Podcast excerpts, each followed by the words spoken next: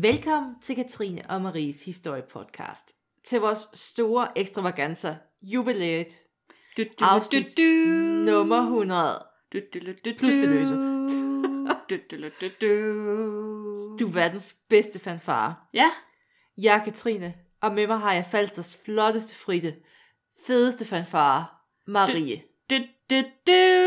det er mig. Den Du flotteste fanfarerer pomfrit. dig selv. Det er selvfølgelig fanfarerer jeg mig selv. Fanfarerer du aldrig dig? Nej. Katrine, afsnit 100. What? Skal vi, skal vi afsløre det take 2? Nej, det, det gemmer vi til storytime. Okay. altså, det er jo rimelig godt, at vi er nået til afsnit 100, kan man sige. ja. Altså, vi var jo egentlig trætte af hinanden efter afsnit 10. Ikke omkring? Og så har vi egentlig bare holdt sammen siden da. Så det er ligesom, det er, bare, det er bare blevet noget, vi gør, fordi vi skal. Ja, ja. Sådan lidt guldbryllupsagtigt, hvor vi havde, altså, Det er for, blevet for besværligt nu. Ja, men Ja. nu er det blevet for besværligt at stoppe det. papirarbejde, det var så svært at erstatte, Marie. Oh. Ja, Og jeg kan jo ikke erstattes. Der findes ikke en af mig mere. nej, heldigvis for det. Ja. Det, det er du ikke den eneste, der siger. Og alle synes, der faktisk er en for meget. Altså, Åh, oh, nej. Åh, oh, Åh. det er bare drill det hele. Men vi har været igennem meget. Vi har både været igennem sygdom og død og krig og fred og superskurke og superhelte. vi har været igennem atombomber, vi har været igennem jernalderen, uh. vi har været igennem så mange svære ord. Som Medina synger kun for dig. Ej, det er altid mig, der trækker ordene Det- med fem sætter og et C til sidst. Altså, Fra nu af kan vi kun øh, optage danske afsnit, fordi Katrine kan, ja, fordi Katrine ikke kan, kan udtale fremmedord. ja, altså, fremmedord, det er ikke noget for mig. Nej, De er så, så fremmede. det, det er jo det. Og så fra, altså, franske navn, hvad skal man med dem? Ja, Eller Præcis. Lofsidør, altså. ja. De bare hed Bent alle sammen. Ja, Ole. Ole. Ole. Ole. Eller Ole. Ole. Nå, åh Marie. Nå, kan, ja. du, kan du huske tilbage for to år siden? Ja, det kan at jeg godt. hele det her, altså, fantastiske, underlige, forfærdelige rejse Mm, startede med verdens mest simple spørgsmål. ja, Pest eller kolera? det er rigtigt. Ej, og i anledning af vores jubilæum, vores store altså årsdag, så stiller vi spørgsmålet endnu en gang. Et spørgsmål, man ikke kan stille nok gange. Og heller ikke for få. Nej. Og ligesom pesten, så tager vi en tur til. Ja, Og vi bliver, altså, det bliver en ægte landeplage. det gør det. Og ligesom koleraen, så stopper vi heller aldrig. Hvis du først er blevet inficeret med historiepodcasten, så er der nemlig ingen vej tilbage. Jeg tager Okay. intet ansvar for de her vittigheder. Du skal heller ikke tage ansvar, du skal tage ejerskab. Nå, ja, det er sådan der. En fartjoke er kun lige så god, altså lige så god som, altså, hvor meget man ejer den. Ja, okay. Ja, det var derfor, jeg aldrig kom med i linje 3. Jeg kunne ikke det der. Øh, hvordan organiserer en due sin dag? Den laver en to-do-list. Åh!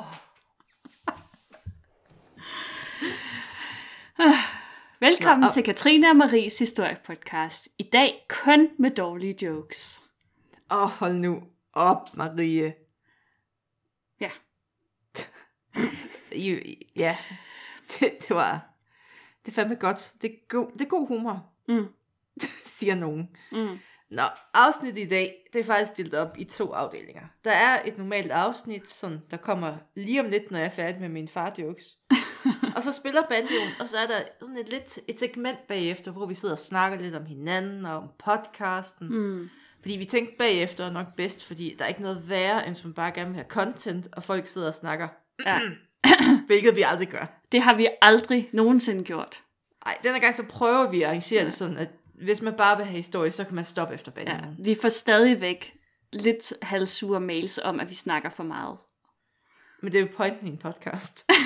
Nå ja, om, om irrelevant ting. Intet irrelevant. Men altså, det er en, en, en service øh, til jer derude. Så kan man bare slukke, når banjoen lyder. Og jer, der vil fortsætte med at lytte til os, ja, I lader bare Vi kan bare slukke. lyttertal, det stopper efter banjoen. Ja. Ja. Ingen vil høre noget. Præcis. Åh, Nå. Ja. Sidste gang, eller jo, sidste gang vi talte om pest eller kolera, så var det meget altså, sygdomsfokuseret. Mm. Men vi er jo vokset som mennesker, Marie, så jeg tænker, at vi skal være mere løsningsorienteret den her gang. Det lyder som en god idé. Så vi skal tale om de mennesker, der har forsøgt at udrydde sygdommene. Uh, Uh. god plan. Og vi starter jo med pesten. Den Uh. kommer vi ikke udenom. Nej, det gør vi Og simpelthen vi ikke. skal snakke om de ikoniske pestdoktorer fra middelalderen. Uh. Og hvis man tænker, hvad pokker er det, så er jeg, jeg men næsten ved Marie på, at I har set dem før. Det er de der med sådan kæmpe næb og hat og briller og sådan Ja, men det, er- altså, det, er, typer, faktisk. det er faktisk øh, sådan virkelig, virkelig creepy type. virkelig goth-agtigt. Jamen, det er sådan ligesom sådan en gasmaske nærmest, bare med et næb, ikke? Og så de her lange kapper og hatten, og så den der øh, øh, pind, de går rundt med og sådan noget. Ja, men de er... Men sådan har de jo ikke altid set ud, men, men det kommer vi tilbage til senere. Og vi starter jo så med øh, den, den store pestepidemi, øh, den sorte død, som jo var en katastrofe. Og den brød jo ud i, øh, i sådan øh, midten af 1300-tallet i Europa. Og øh, fejede hen over øh, det europæiske kontinent og dræbte, altså man ved jo ikke helt præcis hvor mange, men altså nogen siger, at det måske var, det var over halvdelen af, af den europæiske befolkning. Jeg synes, jeg ser et tal på 25 millioner, der flyver rundt, men det er jo nok i Ja. alt. Jamen, det kan godt være. Over det var alle pestudbrud. et helt usædvanligt stort antal mennesker. Altså, der var Husk, der områder, var jo der blev... færre dengang. Det er jo det. Der var områder, der blev lagt øde. Øh, folk, de døde simpelthen i hobetal. Økonomien gik i stå. Og verden, den blev bare vendt på hovedet. Kirken, den viste sig jo ret hurtigt ikke at være til særlig meget hjælp, fordi de kunne ikke rigtig helbrede sygdommen, og de kunne heller ikke fortælle, hvorfor Gud valgte at straffe folk så hårdt. Og hvad gør man så? Altså det, der jo også var i det, det var jo kirkens folk døde jo ligesom alle andre. Ja, det kan man Det sige. må have været skræmmende at se, altså det man betragtede som alt viden og kunne fortælle mm. alt og løse alt bare, mm. altså også nærmest bliver opløst. Fuldstændig. Altså, der findes jo den her øh, frise, øh, dødedansen. Ja, det er jo... Øh, altså, den klassiske... Da, da, da, jeg tror ikke lige, det er Jeg kan ikke, melodi, jeg kan ikke se til. den uden at tænke på den. Men, Men der er en masse middelaldermennesker, der danser sammen med døden. Øh, det er sådan en kalkmaleri. Øh, er det fra... Er, er det fra Lübeck? Jeg tror, den er Ja, fra det er Lübeck. Lübeck, døden i Lübeck. Ja, og, Lübeck. øh, og hvad hedder det, så, øh, så er der jo både almindelige borgere, og der er adelskvinder, og der er jævne kvinder, og der er præster, og der er ridere, og der Ujævne er bønder, og... og- ujævne kvinder, og alle, alle danser med døden, fordi at den skældner ikke mellem nogen. der er Døden også en konge, tror jeg. Døden danser med alle. Dansedøden. Døden danser med alle. Det lyder som en 80'er film. Den... Deadly Dancer.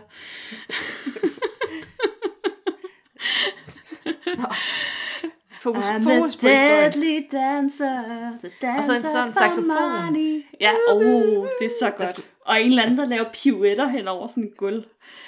Jeg tænker egentlig bare Flashdance med et skelet. Nå. Hvor kirken kan ikke kan gøre noget, der var andre jo træet til. Entering pestdokterne. Mm. Eller, som man sagde i Holland, mm. pestmestrene. Mm, det et Og det synes jeg på en eller anden måde er et mere dækkende navn, men det kommer vi Ja. tilbage til. navn. Mm. Og man tænker, det var jo nok de bedste læger. Det var, det var videnskabsfolk. Det var, det var folk, der kunne hjælpe. Mm. Det, nej. Nervøs latter. Øhm, de her pestlæger, de var ofte rekrutteret i laget under rigtige læger. Det vil sige, det var folk, der ikke rigtig var dygtige nok, eller kloge nok til at være læger. Det var sådan mm. lidt kvaksalveragtige typer. Mm. Eller også kunne det være helt almindelige mennesker, der tænkte, her kan vi tjene nogle penge. Ja. I Holland, der havde man for eksempel en pestlæge, der i sit tidligere liv havde været frugtsælger. Så Sådan. laver, laver man lige lille, altså karrierehop.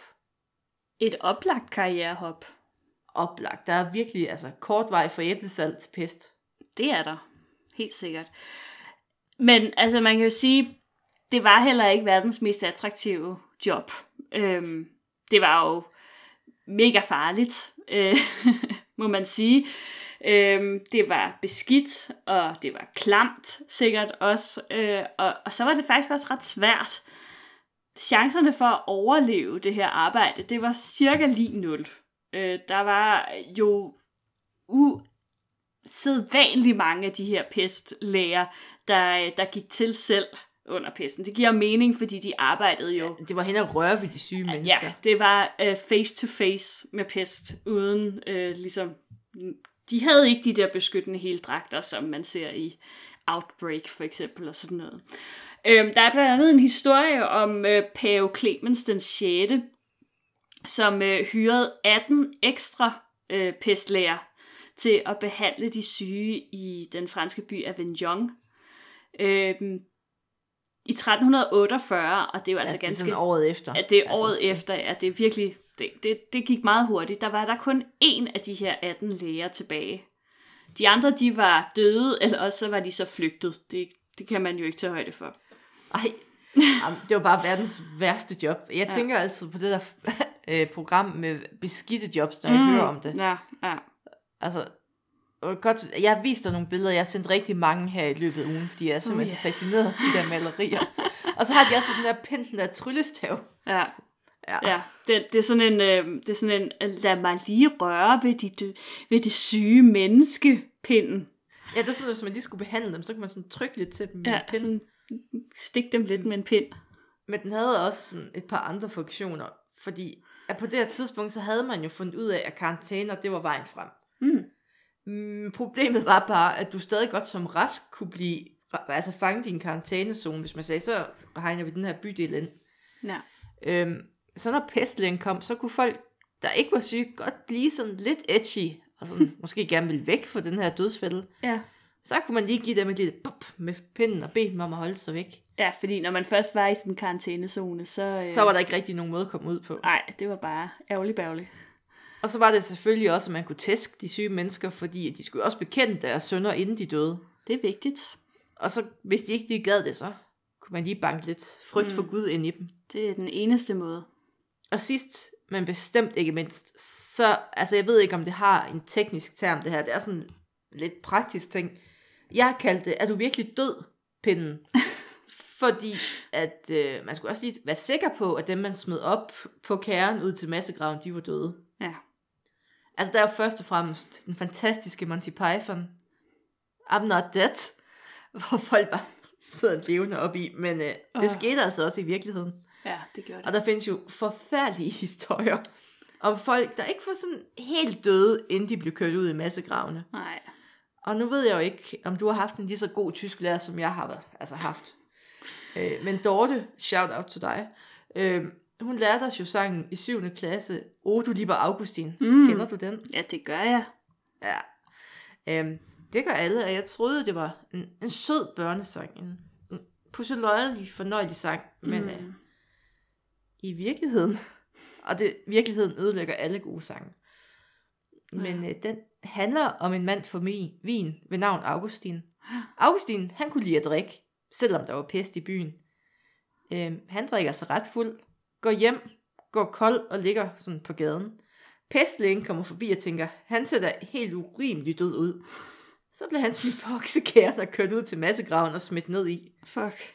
Augustin vågner dagen efter, tænker, This is not right. aber dog. Øh, der er ikke rigtig nogen, der hører ham. Så begynder han at synge. Oh, du lieber Augustin. Oh, du lieber Augustin. Og så finder de ham og får ham væk, ud. Væk, væk. Nå, så hørte de ham. Ja, bare ligger og synger sådan. Øh, Forestil ah, dig men at vågne op i en massegrav. Oh. Der er også, der er faktisk også en, øhm, øh, øh, der er sådan en, en engelsk sangleg af Ring of Roses, Mm. øhm, hvor det er sådan noget med, at børnene de går rundt i ring og synger et eller andet med A Ring a Ring of Roses, og så nyser de, at you, at you, and they all fall down. og så dør de jo alle sammen. Og det er sådan, sådan lidt en uskyldig skolegårds sangleg. Øh, jeg ved ikke, hvor meget man laver den mere, men det har i hvert fald været det i mange år. Og, og, øh, Endnu en ting, iPads ødelagt. Ja, Gode gamle pestleje. gode gamle pestleje. Det, der var ikke noget som dem.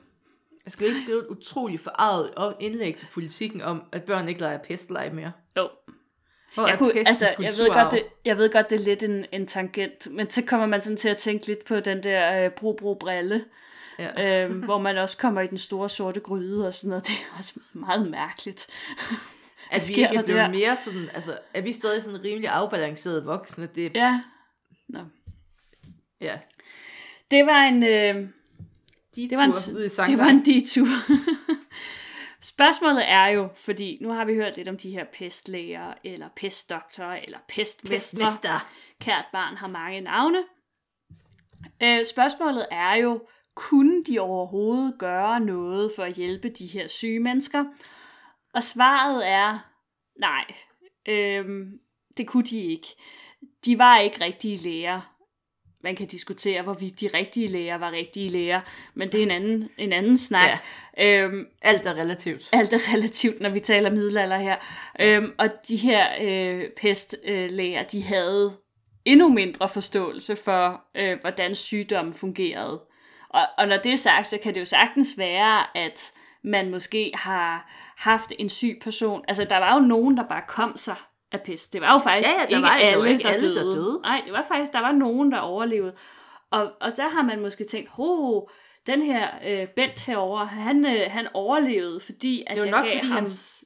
Ja, den her mixtur af, af babyolie og, øh, og, og karse, altså. Ja, øh, så altså. det er mit nye pestmiddel. det kurerer alt. Ja, øhm, altså til dem, der ikke ved, hvad byllepest reelt gør. Altså, Mm. Byller store pusfyldte lommer. Altså forestil dig verdens største bums. På størrelse med et æg. Mm. Gå lige ud og tag et æg op og mærk på det. Og så forestil dig, at den her byld, den sidder sådan hals-nakkeområdet i din armhule og i din lyske. Igen, æg. Og pestlægerne, altså man havde jo ikke en drejebog for pest. Mm. Så der var jo tusindvis af sådan nogle hjemmelavede kurer. Og nogle af dem, altså nu nævner vi sådan, den, den oplagte, det var jo at prøve at dræne bylderne, ligesom at få den her sygdom ud. Ja. Og det eneste, det rigtigt gjorde, det var at sprede smitte. Og de her blodige, det var jo kæmpe store bylder. Og det blev jo bare til blodige, betændte sår, i stedet for, og så kunne man dø af det, hvis pesten ikke gjorde det ved dig. ja, det er mega fedt. Andre, altså man kunne også prøve at gnide ting på de her bylder. Nogle gange mm. forsøgte man med løg, og nogle gange forsøgte man med menneskelig afføring. What? Ikke? Det var sådan, det, det har aldrig gjort noget bedre. Hey, hvordan har man overhovedet fået den idé? Jamen det er jo nok noget der med balance, det gik man jo stadig meget op i i middelalderen. Det kunne være, at man sådan prøvede at suge det ud med noget klamt. Ah, men det er Altså jeg ved ikke, hvordan- altså, tankerækken har været, til man nåede til det punkt. Mm, ja, Åh, og der var selvfølgelig også klassikeren over dem alle, iler. Ja. Er der noget, iler ikke kan løse? øh, ja, Altså jeg, tænker, alt. jeg ved ikke, om vi har snakket om det før, men man skulle jo også fange de her iler, og så fandt man som regel et ungt menneske, og sendte dem ud i noget stillestående vand, så kunne de stå der sådan, lige med hovedet over i et par timer, og så gå ind, og så kunne deres forældre pille de der iler af, og så sælge dem. Fedt. Det kunne Smart være et job at være ildefanger. Det er da, det er da mega fedt. Så, Huh. Så bidrager Godt, man til familiens økonomi. Dem der, der gerne vil sådan reenacte middelalderen, de Ud i en har altså, voldgrav med jer. Ja, jeg synes ligesom, at de mangler nogle aspekter i den der reenactment. Som, Hvis øh, du har som, en bums, Ja, så skal du bare... Men der var jo selvfølgelig også, altså ilerne, det var jo en ting, men der var jo et andet vidundermiddel i middelalderen. Ja. Og det var jo kviksøl. Det Altså, har aldrig været farligt for nogen. nej, kviksøl er jo et fantastisk øh, middel Farligt. mod stort set øh, alt, især død, altså hvis du gerne vil dø, vel at mærke. Ja. Øhm, og, og her der fik man simpelthen den brillante idé at hælde kviksøl ud over den syge, og så putte dem ind i en ovn. Så kunne man få varmen. Det er saftsus med smart tænkt. Genialt. Ja, øhm, virkningsmæssigt. Det er, ja, altså, Jeg ved det. Nej. Jeg Altså, nu skal I ikke falde af jeres stol, men øh, Nej, det, det det virkede virkede, ikke. ikke. jeg ved godt, det lyder urealistisk at gnide Ja. ja. løg mod en byld, men Nej, nej. Og der var, der var ingen af de her kurer, som... Altså, hvis der er noget af det, der har virket, så har det jo været held. ja, Øhm, I de bedste tilfælde, kan man sige, så har man bare fremskyndet døden, sådan at man ikke har skulle pines så det er aktiv dødshjælp. Ja, det basically. kan man, det kan man sige. Øh, og man kan jo også sige, et eller andet sted, at det er jo trods alt utroligt, man havde rigtig, rigtig mange mennesker at øve sig på, at man ikke altså, fandt ud af et eller andet, der måske om ikke kunne helbrede, så dæmpe eller lindre eller et eller andet. Det, øhm, nej, kviksøl og iler. Det er det. Og man kan jo så, altså man kan jo spørge sig selv, hvorfor man så holder fast i de her pestmestre. Mm. Fordi at de kunne ikke helbrede pest. Men svaret var jo, at det var desperate tider, og egentlig havde man mere brug, måske ikke så meget for folk, der kurerede pest, men mere folk, der kunne tage sig af alt det administrative ved pesten. Mm, ja. Og det var sådan en meget hands-on administration det her, for man skulle ind i det her område, der var inficeret, og så skulle man tælle, hvor mange der var døde. Og mm. øh, det var altså job med at gå tæt på sygdomsbefængte lig. Det må man sige. Og ja, det var så det, man, altså det var mere en administrativ opgave. Mm. Men som en frisk pestmester, så kunne man jo godt smide sådan et forsøg på en kur ind, nu er man bare i gang, kan man sige. Ja, Og man kunne også få lidt penge for det, hvis det endelig var. altså jeg Så tror, lidt de her... under bordet. Ikke officielt, men under bordet. Ja, selvfølgelig. Altså, hvis du har en familie, hvor at øh, halvdelen allerede er død af pest, så tror jeg, de er villige til næsten hvad som helst. Ja. Men altså, som sagt, så, øhm, så, så var deres øhm, job oprindeligt i hvert fald sådan en administrativ funktion. Øhm, og derudover så hjalp øh, pestlægerne også til ved obduktioner. Hvilket er jo egentlig, altså obduktioner i middelalder, det var jo indtil det tidspunkt jo uhørt nærmest. Ja, ja, helt altså at skære de døde, det var jo altså, mm. kætteri. Altså, man, man kan jo sige, at, at det er jo en... Øh, på den måde en lille smule oplyst, ikke? Fordi man så måske trods alt har haft en eller anden interesse i at skære de her døde mennesker op og se, om de kunne se, hvorfor de var syge og døde. Altså, man når man så får sådan nogle pøsøjt altså. læger til at gøre det, der ikke aner noget som helst. altså forestil dig, at du har været frugtsælger, og så kommer man ind til sådan en obduktion og tænker, nej, er det sådan, man ser ud på indersiden? Det... Fedt. Hvor sidder kernerne henne? Det ligner ikke en... Nej, bananer havde man jo ikke. Nej. Øhm, Det ligner, det ligner ikke en æble. porre. Nej. Den har jo ikke flere lag, ligesom et løg. det er virkelig mærkeligt. det er simpelthen så mærkeligt. Men altså, som, som, øh, jo, en sidste ting, de også lavede, de her pestlæger, det var, at de, øh, de hjalp med at skrive testamenter.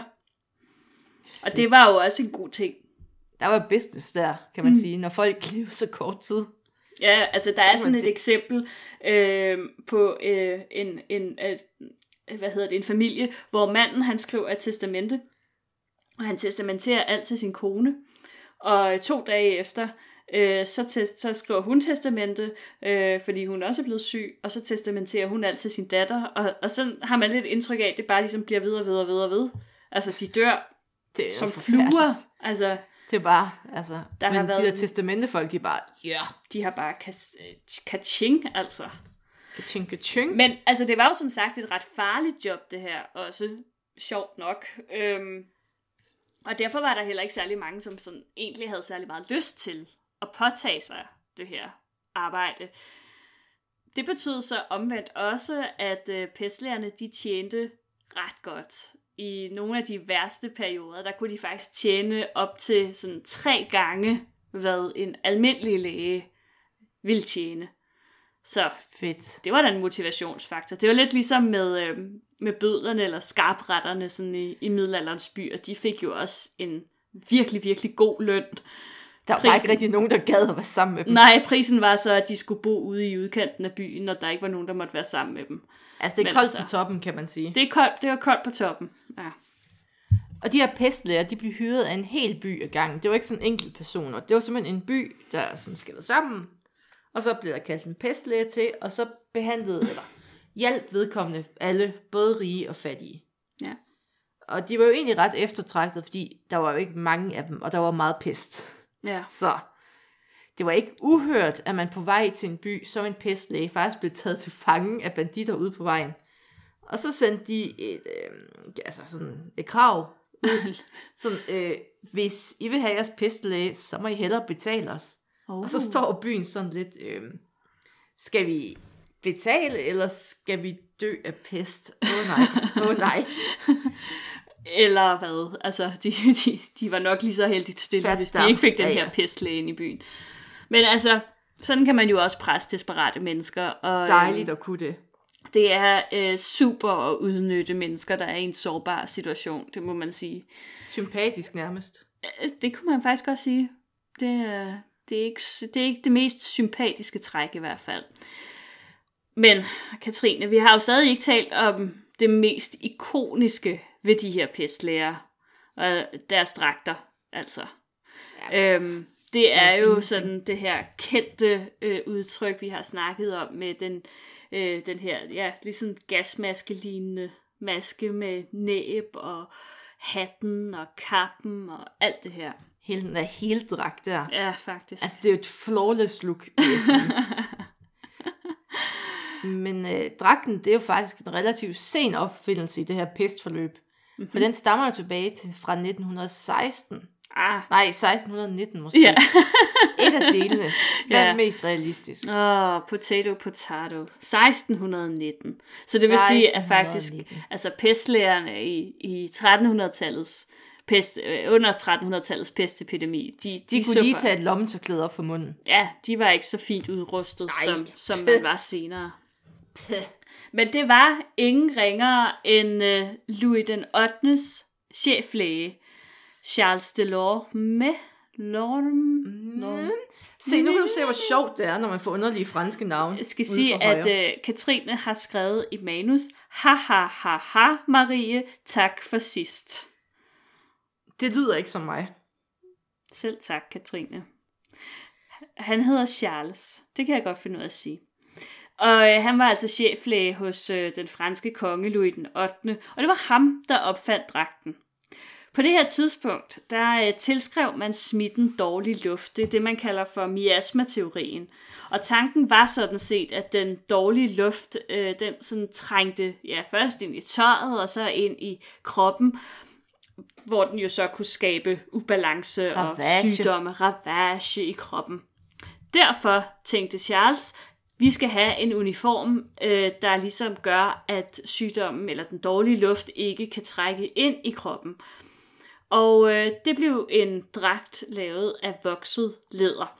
Dragten den blev simpelthen designet til at være lukket sådan helt af. Og for at undgå kropsvæsker, så blev den også gnedet ind i dyrefedt. Super lækkert. Mm. Hatten, det var for at signalere, at pestlægen rent faktisk var en, en læge. Øh, Eller medicinsk personale-agtig. Han var, han var en rigtig... Altså autoritetshat, kan man kalde det. det var, det var en autoritetshat. Ja. Der er ikke noget, der viser autoritet som en hat. Øh, nej. Nej, Hvis, altså, hatten for helvede, Marie. ja, Ja. jamen, jeg ved det godt. Og man havde jo, altså, dårlig luft er jo også, altså dårlig lugt. Så mm. kan man identificere det. Ja. Og det skal du gøre noget ved. Så derfor designede Charles den her ikoniske næbmaske. Mm. Og det her næb, det bliver fyldt med dejlige urter, der duftede godt, så man ikke kunne lugte alt døden udenom. Mm. Mm. Mm. Eller, jeg ved ikke, om man nærmest bare blander det. Ja, altså. Nu er jeg, nu er jeg vokset den op dejlige duft med, med... Ja, Og det er jo altid godt at starte det, når man snakker om pest. ja. Men herude har vi jo Daka. Uh, Og man kan jo godt prøve at skjule Daka-luften, når det blæser ude fra vest. ja, Men det lugter jo bare af noget godt blandet med død. Ja. Fordi at, altså halvvejs ude ved dag, vi har jo også småkagefabrikken. Det er rigtigt, Og man ja. kan jo ramme dage, hvor der er sådan vanilje og død i duften. og jeg tænker, det er lidt den samme kombi, Ja. ja. hvor man kan tage en, altså, en indholdning og tænke, mm, kage. Mm. Mm. Næste indholdning, øh, død. død. Ja. Mm, kage, øh, død. Jeg, jeg, tvivler, jeg tvivler stærkt på, at, at den her maske, den har kunnet kamuflere øh, lugten af sygdom og død fuldstændig. Jeg tror, yeah. nu har jeg heldigvis aldrig øh, hverken lugtet til pestoffre eller bare døde mennesker. Men jeg har hørt, at i hvert fald døde mennesker har det med at lugte noget så viderestykkeligt. Jeg tænker igen, opvokset Hedensted, I know the drill. Mm. Mm, Men altså, de her urter, de var jo, altså nogle gange, hvis det var rigtig gralt, så kunne man også sådan sætte ild til urterne sådan lidt, så det, så det sådan glødede lidt, og der kom dejlig sådan, ligesom, ligesom røgelse ind. Det var i virkeligheden, det var bare cannabis, de havde i de her næb. Det synes jeg faktisk, de fortjente, hvis det, Det var. synes jeg faktisk også. Det skulle de have gjort. Og man kan jo sige, altså ideen bag dragten er god, altså man ligesom får lukket af. Mm. Øhm, men udførelsen, den, den mangler måske lidt i forhold til ideen. Så også, man kan jo sige, man prikkede også huller i den der maske, for at de kunne ånde. Ja. Og så får man ligesom bare åbnet op ind til, ja, ind til luftvejene. ja. Så, Altså, så man kan sige- pestbakterien, de dufter bare godt. det er jo det. Og man kan sige, et eller andet sted, så har man sådan den, den rigtige tanke, men den forkerte udførelse, hvis det Ja. giver mening. Altså, det er lidt det samme, når vi kommer til at snakke om koleraen, ikke? hvor man jo også tror, at koleraen skyldes øh, de her, den her dårlige luft, altså at, at kolera bliver overført via luft. Øhm, og tanken er så, jamen så må vi jo gøre noget ved al den her uhumskhed, som, som folk bor i. Uhumsk. Øhm, og vi skal have ryddet ud, og vi skal have luftet ud, og vi skal bygge nye boliger med lys og luft osv. Super idé. Rigtig godt tænkt. Ikke måden, man løser kolera-problemet på, men helt klart en, En øh, forbedring. en forbedring, og, og sikkert også delvist en, øh, en måde at løse kolera-problemet på, selvfølgelig. Og man kan også sige, selvom man får den her dragt, så er der jo rigtig mange af de her pestlæger, der dør af dam, dam, dam, pest. Ja, Fordi Så- man bare går og gnider sig ind i det og indånder det, og blah. Ja, det var ikke, øh, det var ikke specielt godt. Så man kan sige, at altså, de her pestlæger var jo i bund og grund, altså som behandlere var de sådan en anelse tvivlsomme. De fleste, de var, ja. Fordi man kan jo sige, at man rekrutterede dem for det her lag under lægerne. Mm. Og det vil jo svare til i dag, hvis der er en eller anden Instagram helse halløj type, som lige pludselig bliver opgraderet til at skulle ordne epidemier. Ja, Altså man kan jo sige, at intentionerne kan være rigtig gode, Ja. men der mangler lige et lag. Man kan ikke kolera, konstatere- siger du. Du skal bare lade være med at drikke mælk. Gluten for delen, du har Det det. det på dig selv. Ja, det var gluten, der gjorde det. ja, fik man gluten i middelalderen? Det Åh, gjorde man nok. det gjorde Var der man vel. pest i middelalderen? Jo, ja. ja. Altså, nu vil jeg ikke sige, altså, sætte lighedstegn mellem de to, men jeg synes bare lige, du skal tænke over det. Ja. Der er en helt klar, øh, der er en helt klar sammenhæng der. Det er der ingen tvivl om. Åh, oh, forresten, Marie, Ja. vil, du, vil du høre noget sjovt? Ja. Øh, Nostradamus, øh, Mm. mm. den Nostradamus, han Ja. var jo faktisk også pestlæge. Var han det? Ja, og han var jo faktisk en af de kloge. Han var jo sådan en, der tænkte, hmm, måske vi skulle prøve at lade være med at helbrede det med iler. Måske frisk luft kunne være lidt bedre. Snedig tænkt Nostradamus. Men der er en anden ting, der, der giver mening nu, og apropos det med de brændte urter i, i, i næbet, Ja. og hans øh, forudsigelser. Han var bare høj på myndighed. Han var bare høj på mynte. uh, der kommer en stor sort fugl flyvende gennem luften. Nå. Nej, det er bare mig, der kigger i spejlet. Jeg har et næb. Fuck. ja. Hej, hej, fugl.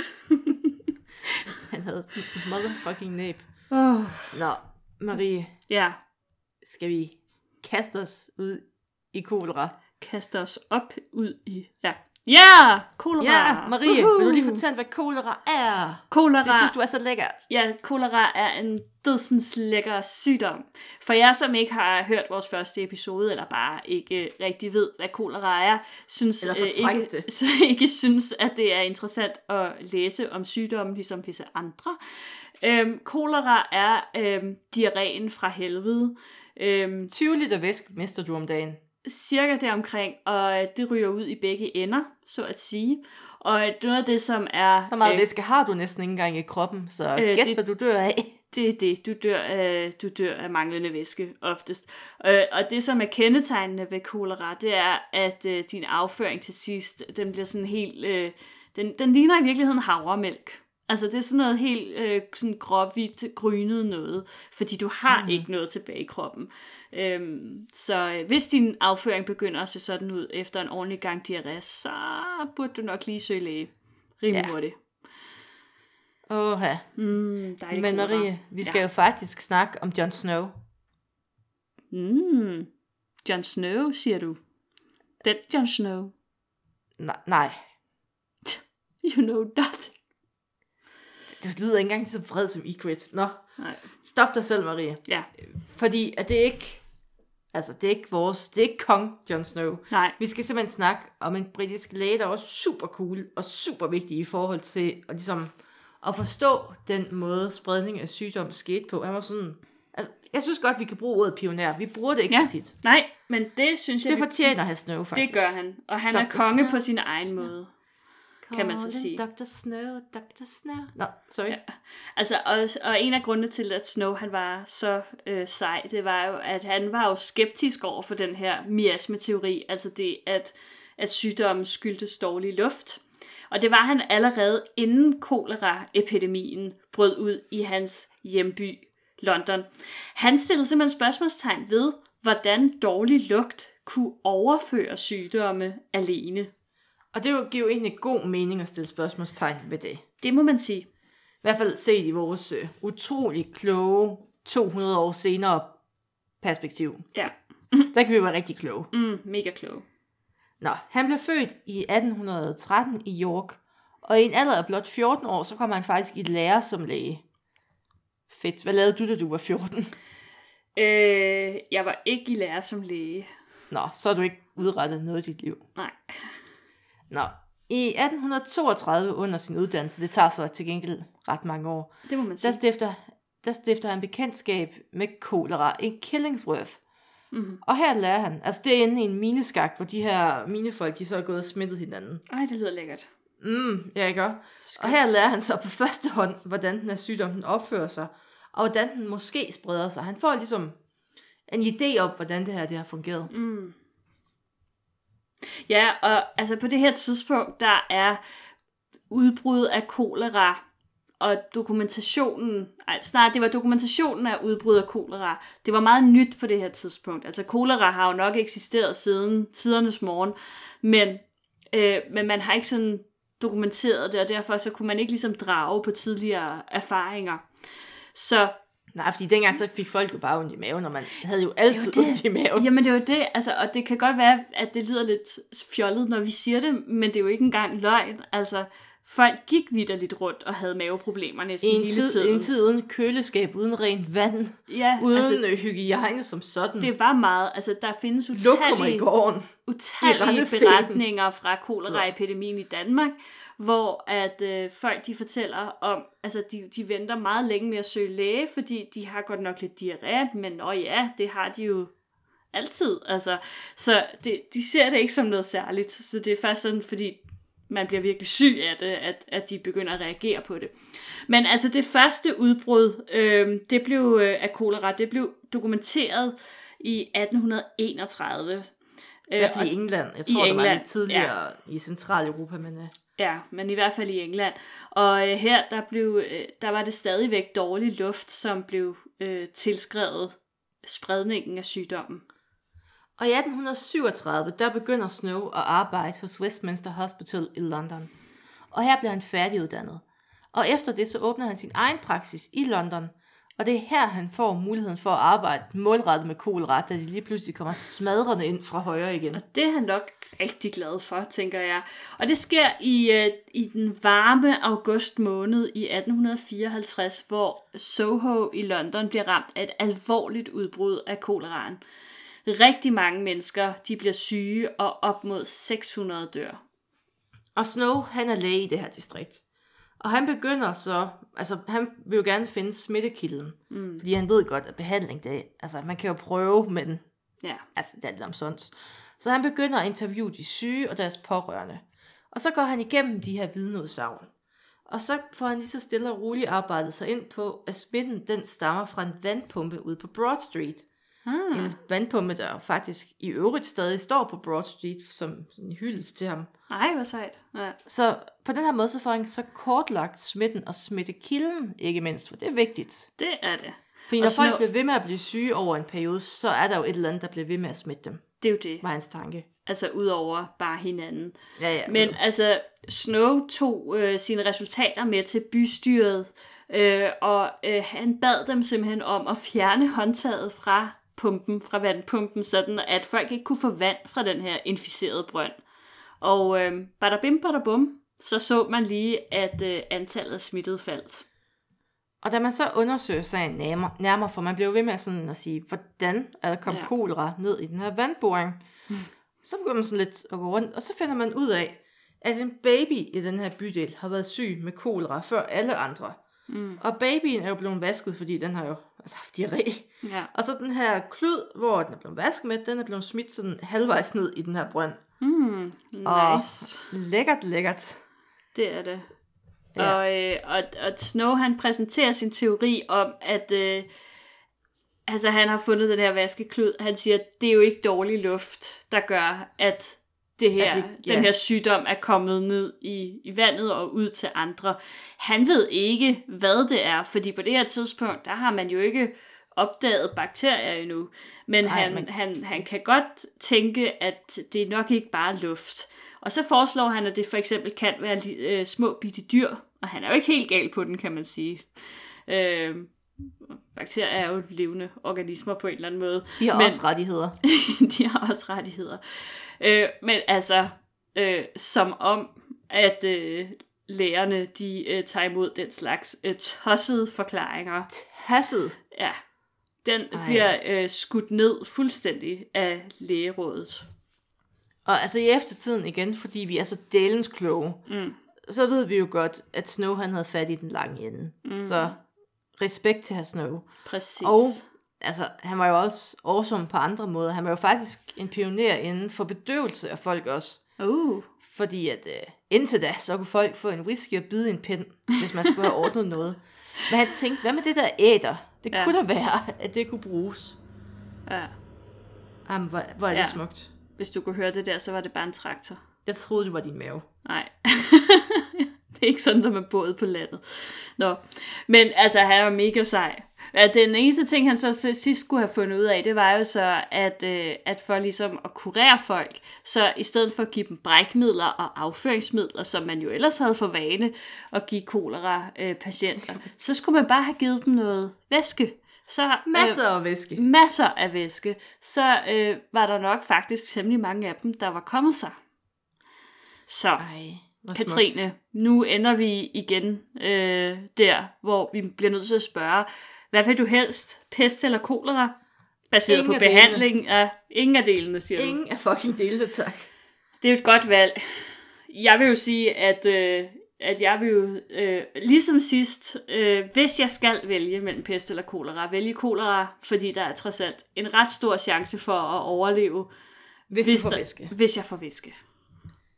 Ej, med de ord, tak fordi I lyttede med. Mm. Og efter banjoen, så er der historisk small talk. Uh. Og ingen hard feelings, hvis I slukker nu, men øh, det bliver hyggeligt. Ja, Så mød os på den anden side af banjoen. det gør jeg. Ba-ba-da-ba-bow! Banjo! Banjo!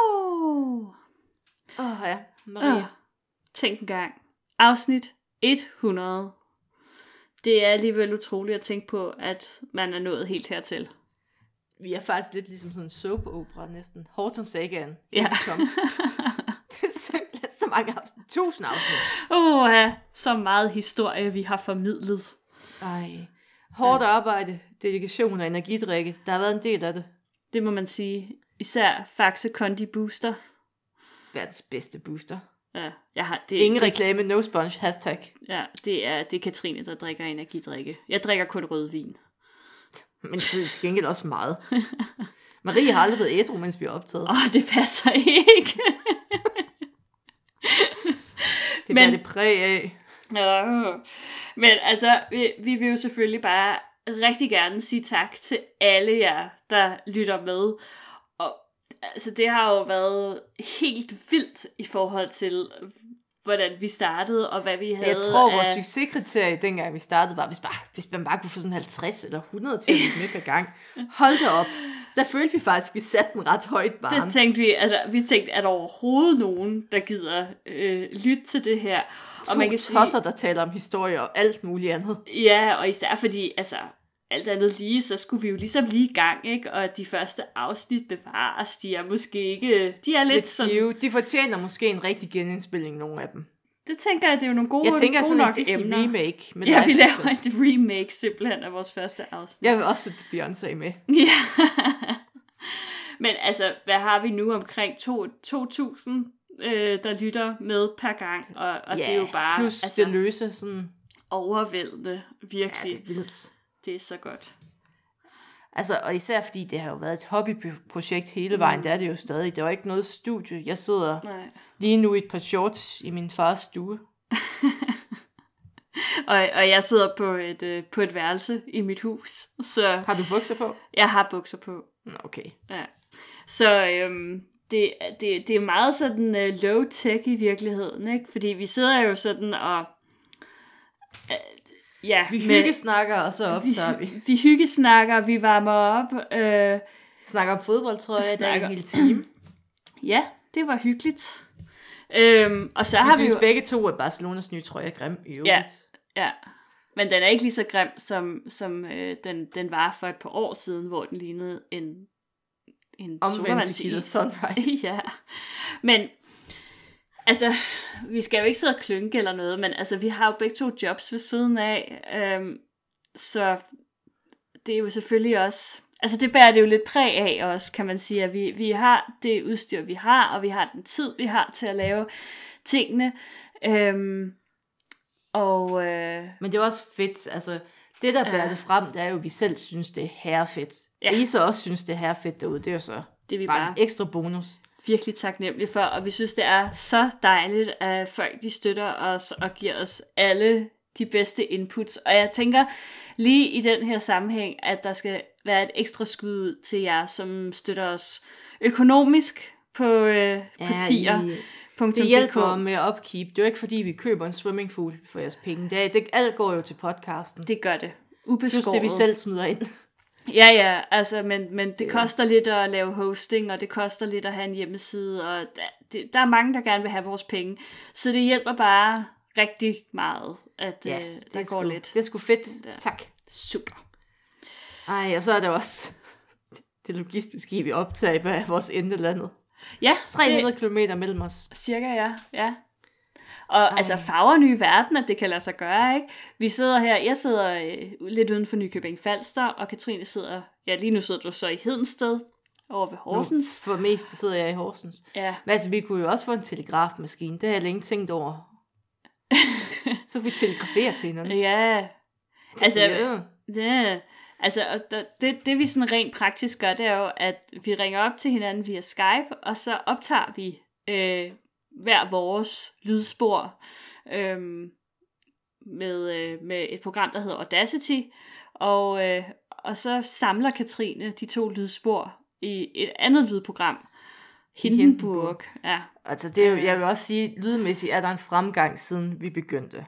Ja. Og nu, nu kan vi godt grine af det. Vi har jo faktisk optaget det her afsnit en gang i dag, men Ja. ja. lyden var forfærdeligt. Og Ja, vi faktisk. ved stadig ikke, hvorfor. nej, Så det var faktisk på en måde et dejligt callback til vores eget første afsnit, Faktisk, som vi ja. optog tre gange Og det- eller sådan noget. ja, altså, Og for, præcis. ej, jeg redigerede det i GarageBand, som jo ej. er det værste program at redigere i. Ej, men du havde også så mange problemer med det dengang. Og, og det sjove var faktisk, at da vi optog den første udgave af den her, der snakkede vi netop om det der med, at lyden var dårligere, og at, at vi ofte måtte øh, gentage og sådan noget, og det behøvede vi ikke den her gang, Aldrig og så videre. Og hybris, det står Ej, i forfald. mand. Ej, Og så ja, sidder vi nå. her nu klokken 10 om aftenen, og mørket er faldet på, og mørket er faldet tændt på. Jamen, udenfor. det er simpelthen så meget. Ej, nå, Ja, det er nok, nok brok. nok brok. Marie, der er jo kommet mange nye til, siden vi begyndte. Det er der. Så jeg føler på en eller anden måde, at vi lige skal præsentere os selv igen. Ja. Skal, Skal, jeg, vil du gå, ja, gå først, Marie? Jeg går først. Okay. Jamen altså, ja, det er jo mig, der er Marie. Og øhm, jeg, øh, jeg er uddannet arkeolog, kan med i forhistorisk arkeologi Gud bedre det. fra Københavns ret Universitet, øh, for dem, der går op i den slags.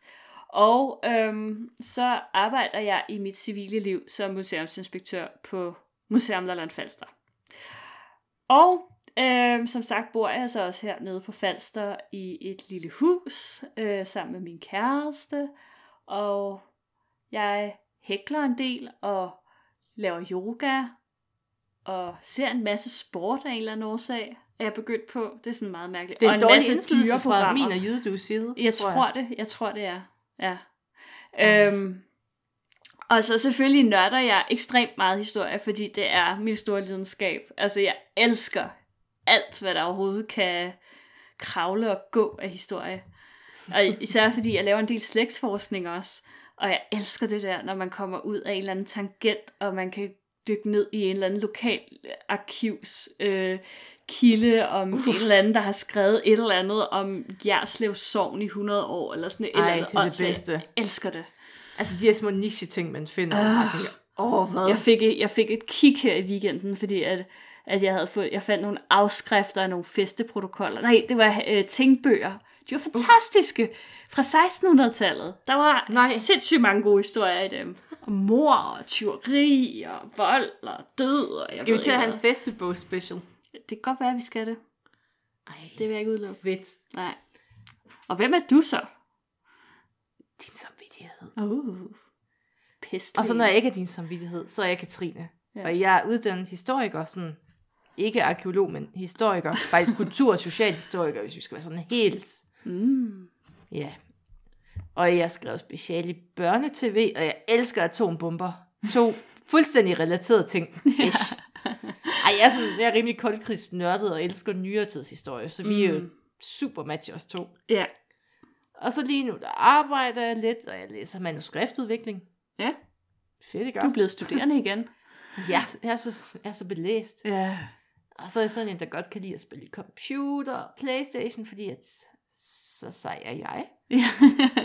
Altså Maria og jeg, vi taler jo tit om, hvad jeg har spillet på computer, og de lidelser, jeg går igennem nogle Ja. gange. ikke mindst. Og jeg er sådan en, det er jo ikke Counter-Strike, jeg spiller. Det vil, være, det vil være lidt for sejt alligevel. Ja. Så jeg har valgt den subgenre af spil, som er sådan virkelig fokuseret på taktik. Og jeg kan jo sidde, altså, ja, og nørde med sådan nogle kæmpe strategispil. Ej, men og det er bare også fortabe mig fuldstændig i, hvordan jeg nu skal få overtaget min naborepublikken, så jeg kan blive enehersker i et område. Og, Og det er jo hvad det vil din, betyde det er jo for din tolden. drøm. Altså, Ja. bare generelt. Overtage verdensherredømmet. Altså, Hansestederne skal tilbage til Danmark, og sådan er det. Ej. Ja. Og, så og i jeg også, øvrigt mener du, at Kartago bør ødelægges. De kan rende mig, kan de. det er ikke særlig lang tid siden, at præcis Kartago, de faktisk fuckede mig over i et spil, så øh, jeg har faktisk ikke særlig varme følelser for det sted Altså, længere. nu har jeg også spillet en del Civilization, og øh, jeg vil bare lige sige, at øh, Kartago er lort. Ja. Jeg forstår godt romerne. Ja.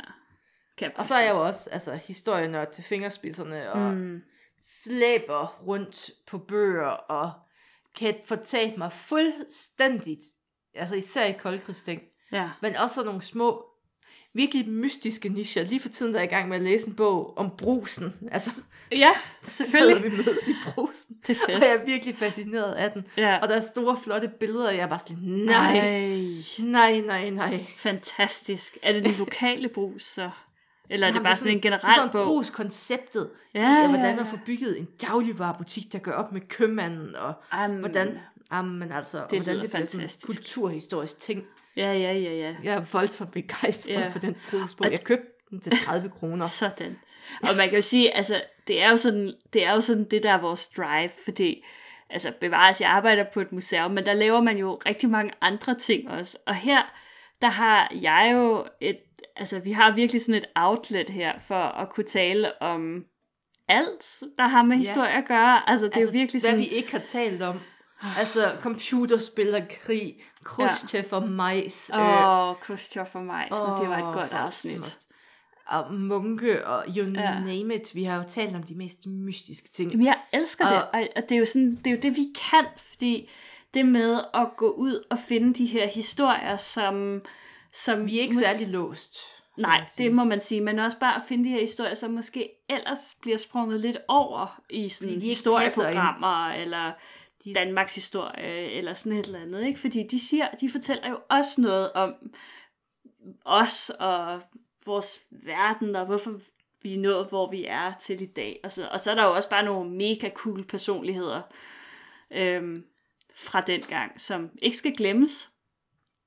Ej, og forglemmes heller ikke, altså, åh, der er simpelthen så mange mystiske ting, man kan tage fat på. Åh, ja. Og de næste 100 afsnit, de bliver nok cirka lige så sjove, underlige. Det håber jeg. Det er da i hvert fald min plan. Det... Jeg har, jeg har planlagt et andet afsnit, der handler om, om blandt andet nogle dyr, der blev stillet for retten og sådan noget i middelalderen. uh, har du også noget med dyr? Ja, nå, øh. Øh, jeg har noget med valer, der er strandet i Vejle Fjord. og det lyder perfekt. Endnu et Vejle Fjord afsnit. Ej, det sidste Det var også et godt afsnit, det der med, med Monsteret. monstret. Ja. Ja. Totalt internt nu. Ej, der er så meget. Åh. Nå, Ja. så øh, kan jeg Ikke lytte, int- I kan høre, I er ja. inden for long, long ride nu. Ja, Der kommer simpelthen så meget historie. det gør der. Så jeg håber, I gider at blive ved. Katrine, skal vi fortælle lidt om, hvordan det hele startede? Ja, jamen, altså, det er jo, skal jeg fortælle det vores meet cute her? Ja, Jamen, det var jo et par, for et par år siden efterhånden, der var vi begge to på Twitter, og det var jo egentlig Ja. ikke, altså vi kendte ikke hinanden før. nej. Og Marie, hun kommer på, og altså, hun var arkeolog, så jeg tænkte, "Ah, hun får da et følge. og, og så fandt jeg ud af, at Marie faktisk er ret sjov, og vi skrev jo ikke altså, sammen privat til at starte Mm, med. mm, mm. Vi kommunikerede primært med kattebilleder, Ja. altså kattememes. Det er rigtigt. Og så på et tidspunkt, så blev det nok lidt for meget sådan til offentligheden. Ja. Og så begyndte vi så at sende dem til hinanden, og jeg tror, der gik ret lang tid, før vi skrev ord til hinanden. Det Jeg var tror- primært øh, kattebilleder. Kattebilleder, Ja. ja. Jeg har stadig en mappe på min telefon, Åh, oh, hvor smukt. der er fyldt med alle de gamle kattebilleder. Ja. Men Det så skete der jo det, så at øh, Katrine, og jeg kan ikke huske præcis, hvordan at hele det her opstod, men der var det her program, der hed Dansk Top Talent. Jeg husker Øhm, godt den aften. Jeg ja. sappede over det, og så, altså dengang, der var Mm. dansk top talent. Hvis I synes, det er underligt nu, så var det wild i første sæson. Det var så sjovt. Altså, det var ikke, altså ikke for at gøre grin med folk. Det, Nej. det var virkelig sjovt. Det var nogle, nogle det var karakterer. nogle De var så ægte, at jeg Ja. ikke kunne gøre andet end elske dem. Nej, præcis. Altså ikke engang altså, gøre grin, men virkelig elske dem, fordi de var så sære på deres egen måde ved det. Og jeg skrev til Marie, se ja. det her, fordi Ja. ja. hold det op. Ja. Ægte mennesker. Ja, det var fantastisk. Og så begyndte vi faktisk bare sådan at se det fast hver lørdag, og, og kommentere på det på Twitter. Og, og så lige pludselig en eller anden dag, så får vi en besked fra, fra en øh, dame, der arbejder på det her program, som spørger, øh, om, øh, om vi vil med. Øh, og vi skal måske lige, altså... Øh, der var, der var en, der var en øh, tredje person med i det her, også Daniel. Og Øh, Daniel. Daniel. Øh, skud ud til dig, Daniel, hvis du, øh, hvis du hører det her. Øhm, og øh, om vi vil med øh, til, til, til et, et, det startede vel egentlig bare med at være et live show, ikke? Altså, Jo. det var første anden gang, at det var optagelserne. Det var skønt. Ja, og det var, det var, det var the time of our lives, altså. Det Ja, og så, altså, og shout out eller, til, Ole Steffensen, den dejlige mand. var- Åh, salig Ole Steffensen. Nå, men på den måde var der ligesom et venskab, der blev etableret. Og så rejser jeg jo egentlig til Canada i et stykke tid Mm. og arbejder. Og så kommer jeg tilbage, og så, altså vi havde jo leget med ideen, kan man sige, Ja, med podcast. det havde vi. Og så kom jeg tilbage, og så, så passede det hele bare lige pludselig. Mm. Og så i januar måned, så begyndte vi. Lige så stille. Og så, jeg kan huske det første afsnit.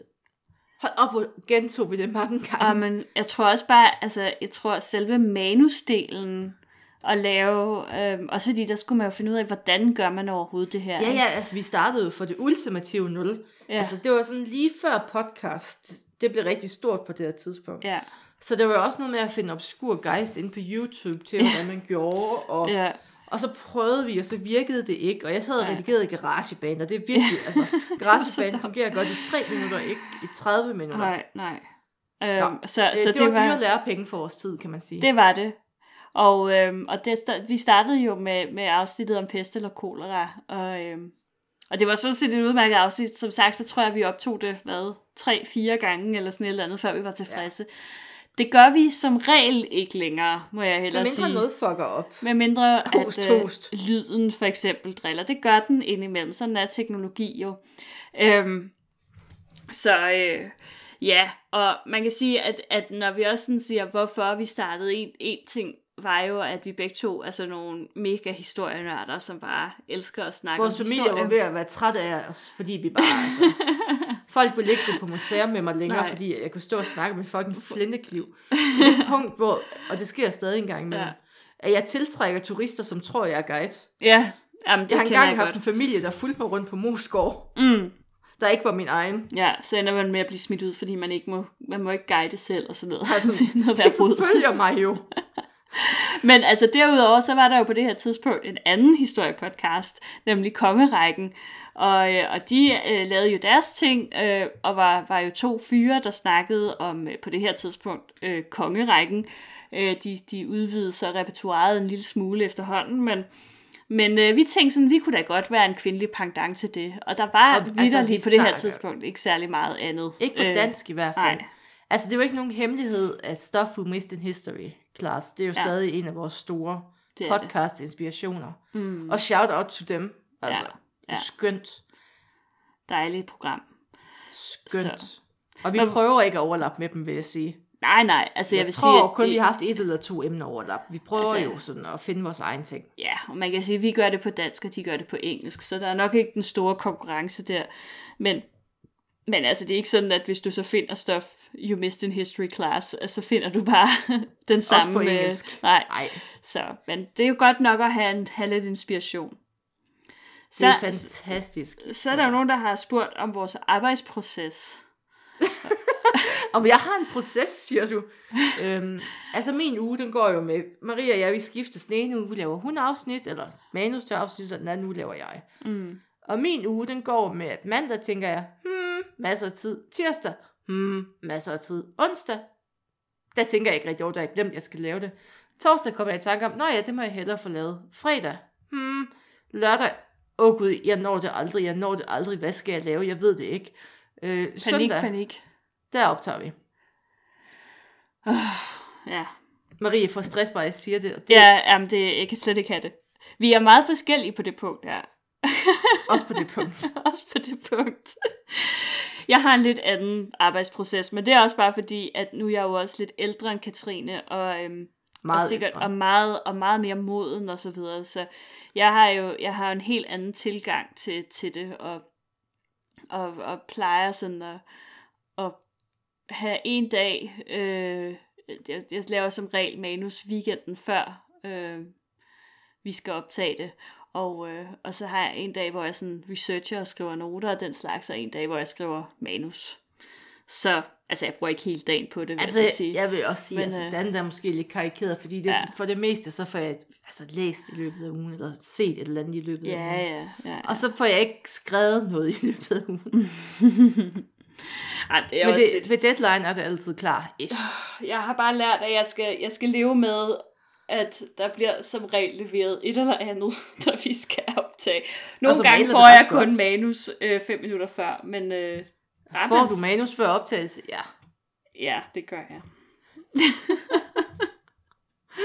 Og, og, og vi har det sjovt. Åh, Ja. Men man kan sige, at vi er jo to meget forskellige personligheder på det punkt. Og det er måske også godt nok. Hvis jeg ikke havde dig til at holde mig i ørerne, så fik jeg aldrig lavet noget. Nej, og jeg tror også, at hvis der var to af mig, så ville det... Så vil I gå i stå ved, det skal være perfekt. Ja, Så øhm, på den måde, perfekt yin og yang, og vi der kom Ja. ja. 100 afsnit plus til løse igennem. jamen så. det, det er vi, og det er lykkedes, og vi, og vi, vi er going Og vi er strong. stadig venner, Ja, det er vi. Det er vi. også privat. Det er vi bestemt. Vi ses privat. Det, det sker faktisk en gang imellem. Så øh, vi Vi er da, prøver at gøre det mere. ish. Ish. Skal ikke overdo it, vil jeg Nej, sige, for en nej, god ordens skyld. nej. En gang om året må være rigeligt. Ja. Marie, Mm. nu er Mm. jeg så på vores lille dosmerseddel Ja. Skrevet hyggesnak. Uh. Og det er fordi, at folket vil høre Nisse Marie-historien. For Åh, den har vi jo ja. teaset et par gange, og Det er den er gået rigtigt. tabt. Og, og jeg har prøvet at finde et billede. Jeg har virkelig prøvet, men jeg kan simpelthen ikke Ej. identificere dig. Men altså, jeg, jeg ved heller ikke om... Altså, jeg har faktisk også forsøgt at finde et billede, og, og jeg, jeg kan ikke finde et billede af mig. Men jeg ved, jeg var der. og, og historien, som jeg tror, vi startede med at tease den her historie i et juleafsnit, og hvor at, at det afsnit, som så skulle, hvor det skulle være blevet afsløret, det kom så aldrig, eller blev lavet om, eller Jeg der tror, var et eller syg, andet. Eller der var et eller andet. Der var et eller andet. så kom den historie aldrig frem. Og det er jo selvfølgelig om min optræden i Pyrus julekalenderen. Hvis I synes, hun er lidt diva og sådan lidt, måske lidt underlig, så er det, fordi Marie har været barnestjerne. Ja, Og ligesom alle barnestjerner, så er hun super utilpasset som voksen. mm, mega. Øhm, åh, skal jeg lige gabe? Nå, men det er også, fordi hun er lidt træt, den gamle. Ja, men det er også fordi, at klokken den er over, over min sengetid nu. Vi sidder her praktisk talt midt om natten og optager. Marie er i øvrigt A-menneske, og jeg er B-menneske. Endnu en ting, vi ja. har. Ikke til fælles. Nej. Men øh, i min barndom, fra jeg var cirka 10 til jeg var 17, der gik jeg på Eventyrteateret, som nogen måske kender. Det er sådan et, et, sådan et ja, man kan sige, halvprofessionelt børneteater, der ligger inde i København. Og øhm, det var øh, herfra, at rigtig mange teatre og produktionsselskaber og så videre, de rekrutterede børn til at deltage i forskellige tv-produktioner og musicals og den slags. Øhm, blandt andet var det jo så også her, at man gik til, da man skulle bruge nogle børn til at være med i Pyrus julekalenderen. Og der var jeg så heldig at blive udvalgt. Øh, og jeg har været, hvad er den, fra 95, 96, 95, sådan noget. 95, 96. Jeg tror ikke, jeg har gået i skole, så nok 95 faktisk. Jeg tror også snarere på 95 faktisk. Og der har jeg jo så været 11 år gammel. Øhm, og øh, den navnkundige scene, som jeg er med i, øh, er... Øh, det handler jo om nissernes oprindelse, og vi er hos øh, Adam og Eva. Adam er ikke hjemme. Eva, hun er alene hjemme, og hun er i gang med at vaske deres utrolig mange børn. Øhm, og lige pludselig så melder Gud sin ankomst, uanmeldt. Hader, når det sker. Og, Og, øh, øh, jamen, det er simpelthen... Så står man og vasker tøj, så kommer Gud, og man er like, jeg har jo ikke engang kaffe. Hallo? Hvad byder man ubu- ja, hvad, hvad, byder, hvad byder man egentlig Gud, når han sådan kommer ja. uanmeldt på besøg? Men øh, hun, øh, kan jo ikke, øh, hun kan jo ikke vise de her beskidte børn, hun ikke har nået at vaske frem til Gud, så hun, øh, hun vil skjule dem og beder dem om at gemme sig, fordi hun vil ikke stå ved dem. Og det øh, kan de her beskidte børn selvfølgelig ikke tilgive hende, så da Gud han er gået igen, så vil de ikke komme hjem. Og så bliver de til nisser. Så Marie, hun er jo faktisk Pyrus' søster. Mm. Det er der ikke mange, der ved, men det er sådan, det foregår. Ja, det er, det er faktisk Det er en rigtigt. skøn fortælling. Det var faktisk et af mine yndlingsafsnit af Pyrus. Ej, jamen det er simpelthen så mærkeligt. Det er så sjovt. Ja. Og jeg snakkede faktisk med Mette for Regnskab, som jeg sidder over for ude på arbejde. og hun synes også, det var et udmærket afsnit. Så Er det Du er rigtigt? sådan lidt celebrity. Ej, tænk, at man kan Ja. huske det afsnit der. Det er meget huskværdigt, synes jeg, i forhold til Ja. nogle af de andre. Men Det er måske fordi, at, at der var Det ligesom... er virkelig, altså også lidt alle de skummelt, her- sådan lidt. Ja, Og kede af det børn. Og... Jamen, ja, fordi jeg tænker lidt, at det var noget med alle de der børn, der var med, som man så kunne relatere til, fordi man selv var barn og så videre. Ej. Ja, men det er faktisk også lidt sørgeligt, fordi en af de her beskidte børn, det er jo så selvfølgelig Pyrus øh, selv, som jo så Ja, ja, oplever det, den altså. her øh, traumatiske oplevelse, Ja, hvor han er er blevet simpelthen- tilsidesat af sin mor Ja. og så videre. Det er jo faktisk et meget mørkt afsnit. Virkelig dark. Ja, det må man sige. Men det er simpelthen øh, nissehistorien. Øh, andre storslåede roller, øh, jeg har haft i min øh, karriere som skuespillerinde, er jo Tjørnehæk. En meget Den er væsentlig, meget central for meget historien. central øh, rolle. Det var i Tornerose. Og så har jeg været målebånd i Askepot. Endnu en Igen. meget vigtig rolle. Hvordan skulle kjolen ellers sidde godt? Jamen det er det. Øh, jeg har været hus i øh, Fyrtøjet. Vigtigt. Det er altid godt at have huse. Øhm, så har jeg været øh, øh, fluesvamp i Hans og Grete, Jo. ude hos den onde heks. Det var en mere voksen rolle. det var en mere voksen rolle. Der skulle jeg ligesom finde min lidt mere sådan svampede side frem. Jamen altså, alle kan jo spille champignon, men det kræver lidt at spille fluesvamp. Ja, det er ikke en, det er ikke en helt nem svamp at spille, vil jeg sige. øhm, Der, er- den har jo mange facetter jamen, det har den. Man skal både være pæn og ond. og giftige. og giftig samtidig. Og så fordi det var i eventyrteater, så skulle man også synge og danse en sang. Svampesangen. Svampesangen. Øhm, men så, ja, og så hofdame og, og sådan lidt. Så altså, at jeg ikke har fået en Oscar for bedste levende kulisse, det er alligevel utroligt. And the Oscar for Best Living Prop goes to Maria Brink for her role in Rose. Som hus. Nej, var du ikke Tjørnhæk i Rose? Åh, oh, jeg var Tjørne Hæk i Rose, det er rigtigt. Johnny Ej. Hæk og Borger. Nå, du var flere. Du var meget altid Man var, man var altid borger. Ej, andre, jeg har også skrevet andre gode anekdoter. Ja, det Da- har du. Altså, da, vi skulle, da jeg sådan, øh, bad Marie om at forberede sig til det her afsnit, så sagde jeg, Marie, skriv lige nogle gode anekdoter, du har for os to ned. Og Marie, hun er sådan, det kan jeg ikke huske. Hun er verdens mest uopmærksomme podcastpartner og ven. Ja, du kan bare spørge min kæreste, han vil sige præcis det samme. Jeg kan ikke huske sådan noget. Altså, jo, det er ikke, fordi jeg ikke kan huske ting, vi har lavet sammen, Det er Katrine. bare, fordi vi aldrig jeg, kan bare ikke, jeg kan bare ikke sådan, altså... sætte ord på din glæde ved mig. Nej, jeg tror, det, det er måske det. Men jeg kan se, at, at i de der stikord, du har skrevet, der har du skrevet jernalder. Og det kan jeg godt huske. Det var en fantastisk tid. Du var så vred. Jeg var så vred. Det var jo sådan en had, det var et had måned af podcast. Det, det var det. Og, og dem, som, øh, som ikke lige ved, hvad vi snakker om, det var jo fordi, øh, at, øh, at vi havde jo DR's Danmarks historie. Stort projekt. Ja, kæmpe stort projekt. Og de startede jo med oldtiden og skulle, jeg tror det var 12 afsnit eller sådan et eller andet, øh, hele Danmarks historie, de skulle igennem.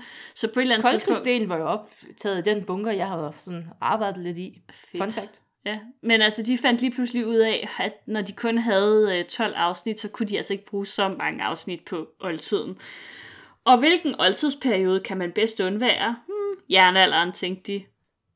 Og det tænkte vi faktisk, det kan I ikke. Nej, især fordi, altså jeg tror, det som man, jeg blev mest sur over i, i det der, det var, at, at de jo så brugte måske 5 minutter af bronzealder-afsnittet på lige at fortælle, hvad der så skete. Og åh, skal jeg lige gabe igen? Ja, og, og det var jo egentlig bare kortet ned til, at der var koldt, og der skete ikke noget, og vi stod stille, og så kom vikingetiden. Ja, og, Altså, det var, det og det var præcis det modsatte. Altså, det var Der ikke gik det. vi ligesom ind og sagde, jernalderen var faktisk Vi ret har fed. nogen- Hashtag justice for jernalderen. Justice for jernalder, fordi det er faktisk en mega fed periode, hvor vi har masser af udsyn. Det er der, hvor vi virkelig kommer ud over grænserne for første gang. Altså, vikingerne bevares, men de var bare ikke de første. Altså, vi kom ud Det er over det før, ja, og vi har hipster. romerne, og vi har... Altså, vi har bare rigtig meget. Så hvis du ikke har hørt Justice for jernalderen, gå lige tilbage i vores katalog og lyt til de der. Jeg tror, der er fire afsnit, der bare handler om jernalder.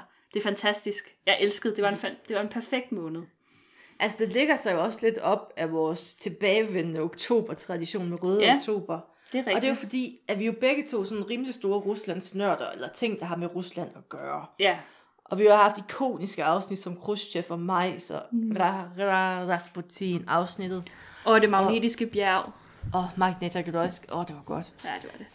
Øh, Så for at det ikke druknede i random Rusland, så har vi, øh, altså besluttede vi egentlig relativt tidligt, at vi prøvede sådan at flytte det til oktober, sådan, fordi der ligger oktoberrevolutionen også, så Ja. haha, lol. Ah, Så der prøver vi jo så at holde vores Ruslands glæde.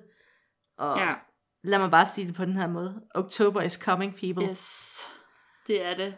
Røde Åh, oktober er en, er en fast del af vores øh, podcast Års Jul. Ja, ja. Altså årsjul er jo så fucking moderne. ja, præcis. Til gengæld synes jeg, det begynder at blive kritisk i forhold til juleafsnit. ja, altså vi begynder faktisk at løbe tør for julehistorier. Ja. Det er faktisk lidt... Altså, det kan være, at vi bare... en jul mere. Ja. Altså virkelig, hvis der er nogen, der har nogle gode julehistorier, så uh, bring them on, for God's sake. Fordi vi, Vi kan også bare at- lave en genindspilning af Pyrus. hvor du så alle rollerne, og jeg er Gyldengrød. Åh. Ja. Jeg kan huske, altså du ved godt, ligesom når folk tænker, altså for eksempel sådan når homoseksuelle tænker tilbage, de måske egentlig godt vidste på en eller anden måde, de var det. ja. Så har jeg det lidt på samme måde med altså Pyrus og altså med historie.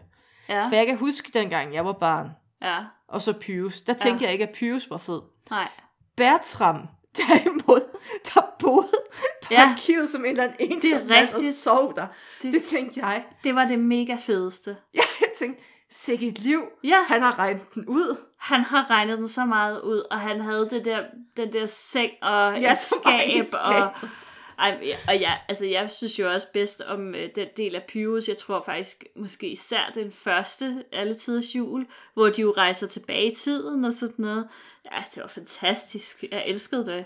Det var oh. da ikke så meget, fordi der var sådan en rocknisse, eller hvad fanden han var. Nej, ham skulle man bare overstå, så Ja. skulle man til Gyldengrød og Bertram. Ja, Bertramsen. Åh, han var... Og, og Josefine. Åh, jeg kommer bare og ødelægger freden, men så Ja. bærer hun boller, og alt er godt. Ja, præcis. Ej, Åh, oh, det Hvor var er- godt. det var gode tider. Ja, vi har et kærlighedsforhold til, til den Til julekalender. andre historikernørder. Ja, det kan vi godt lide. Åh, Marie, Nå, vi skal til at runde af, tror jeg. Ja. planer for fremtiden. Vi er Uh. ligesom Sovjetunionen, vi har også vores femårsplaner. Vi har en femårsplan, øhm, og den lyder umiddelbart på øh, lave flere podcast-afsnit. Og endnu, altså bare klø på, vi bliver jo bedre og bedre for hver gang, så Ja. om 100 afsnit, så lyder vi måske sådan helt professionelle. det kan være. Altså, Altså, forhåbentlig ikke helt. Ja. Ja, Ej, vi må det godt bliver være godt, lidt indie der- stadigvæk. Og så er der et webshop-projekt ude i fremtiden. Det er der og det er ikke kun altså, ting med billeder af vores ansigt på, for det... Jeg har lavet, jeg har lavet en salgsanalyse, og jeg tror ikke, at det bliver en succes som sådan. Hvad? Jeg havde sådan håbet, at jeg kunne få øh, sengetøj med mit ansigt på. Jamen, der, får, der har vi så lavet et, hvor du klippet ind på Napoleons krop. Så øh, glæd dig.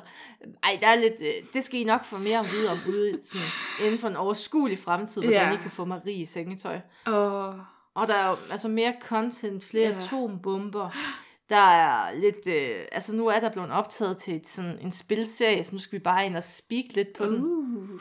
Og der er, der er simpelthen så meget godt. ja. Og så prøver jeg også, folkens, og det er jo selvfølgelig en kamp, jeg skal tage med Marie, og få hende sådan lidt mere ind i popkultur, og ting, der er i tv og bøger, og jeg prøver. det er et umuligt prøver. projekt.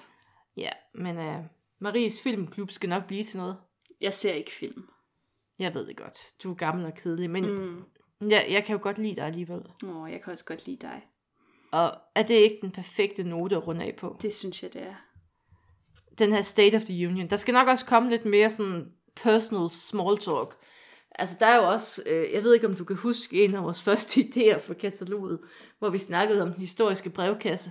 Det er rigtigt, Sarah. Bare vent, det skal nok også, Ah, vi... det var fantastisk. Ja, den Øh, historiske brevkasse. Masser kære af monopolet. Ja. Kære masser af monopolet. Øh, jeg tror, min kone har forelsket vores læge. Hilsen, Kong X. Hvad skal jeg gøre? Hvad skal jeg gøre? Øh, kære masser af monopolet. Jeg vil så gerne have en søn. Jeg er i tvivl om, min kone kan give mig det. Hilsen Kong H. Kære kong H. Hug hovedet af hende. Det er det eneste, der dur. Hun må konvertere til protestantismen. Okay. Det er det eneste, der er at gøre. Masser af monopolet. Åh, oh, great. Det bliver så godt. Det er um, creative writing. Here we come. Simpelthen. Ja. Nå, Marie. ja. Du skal jo Skal sige- redigere det her nu. Skal det? Nå, øh, så må vi hellere komme Ja. i gang. Ja. Kære lyttere, tak for de 100 afsnit. Vi laver 100 til. Uh. Og det var ikke en trussel.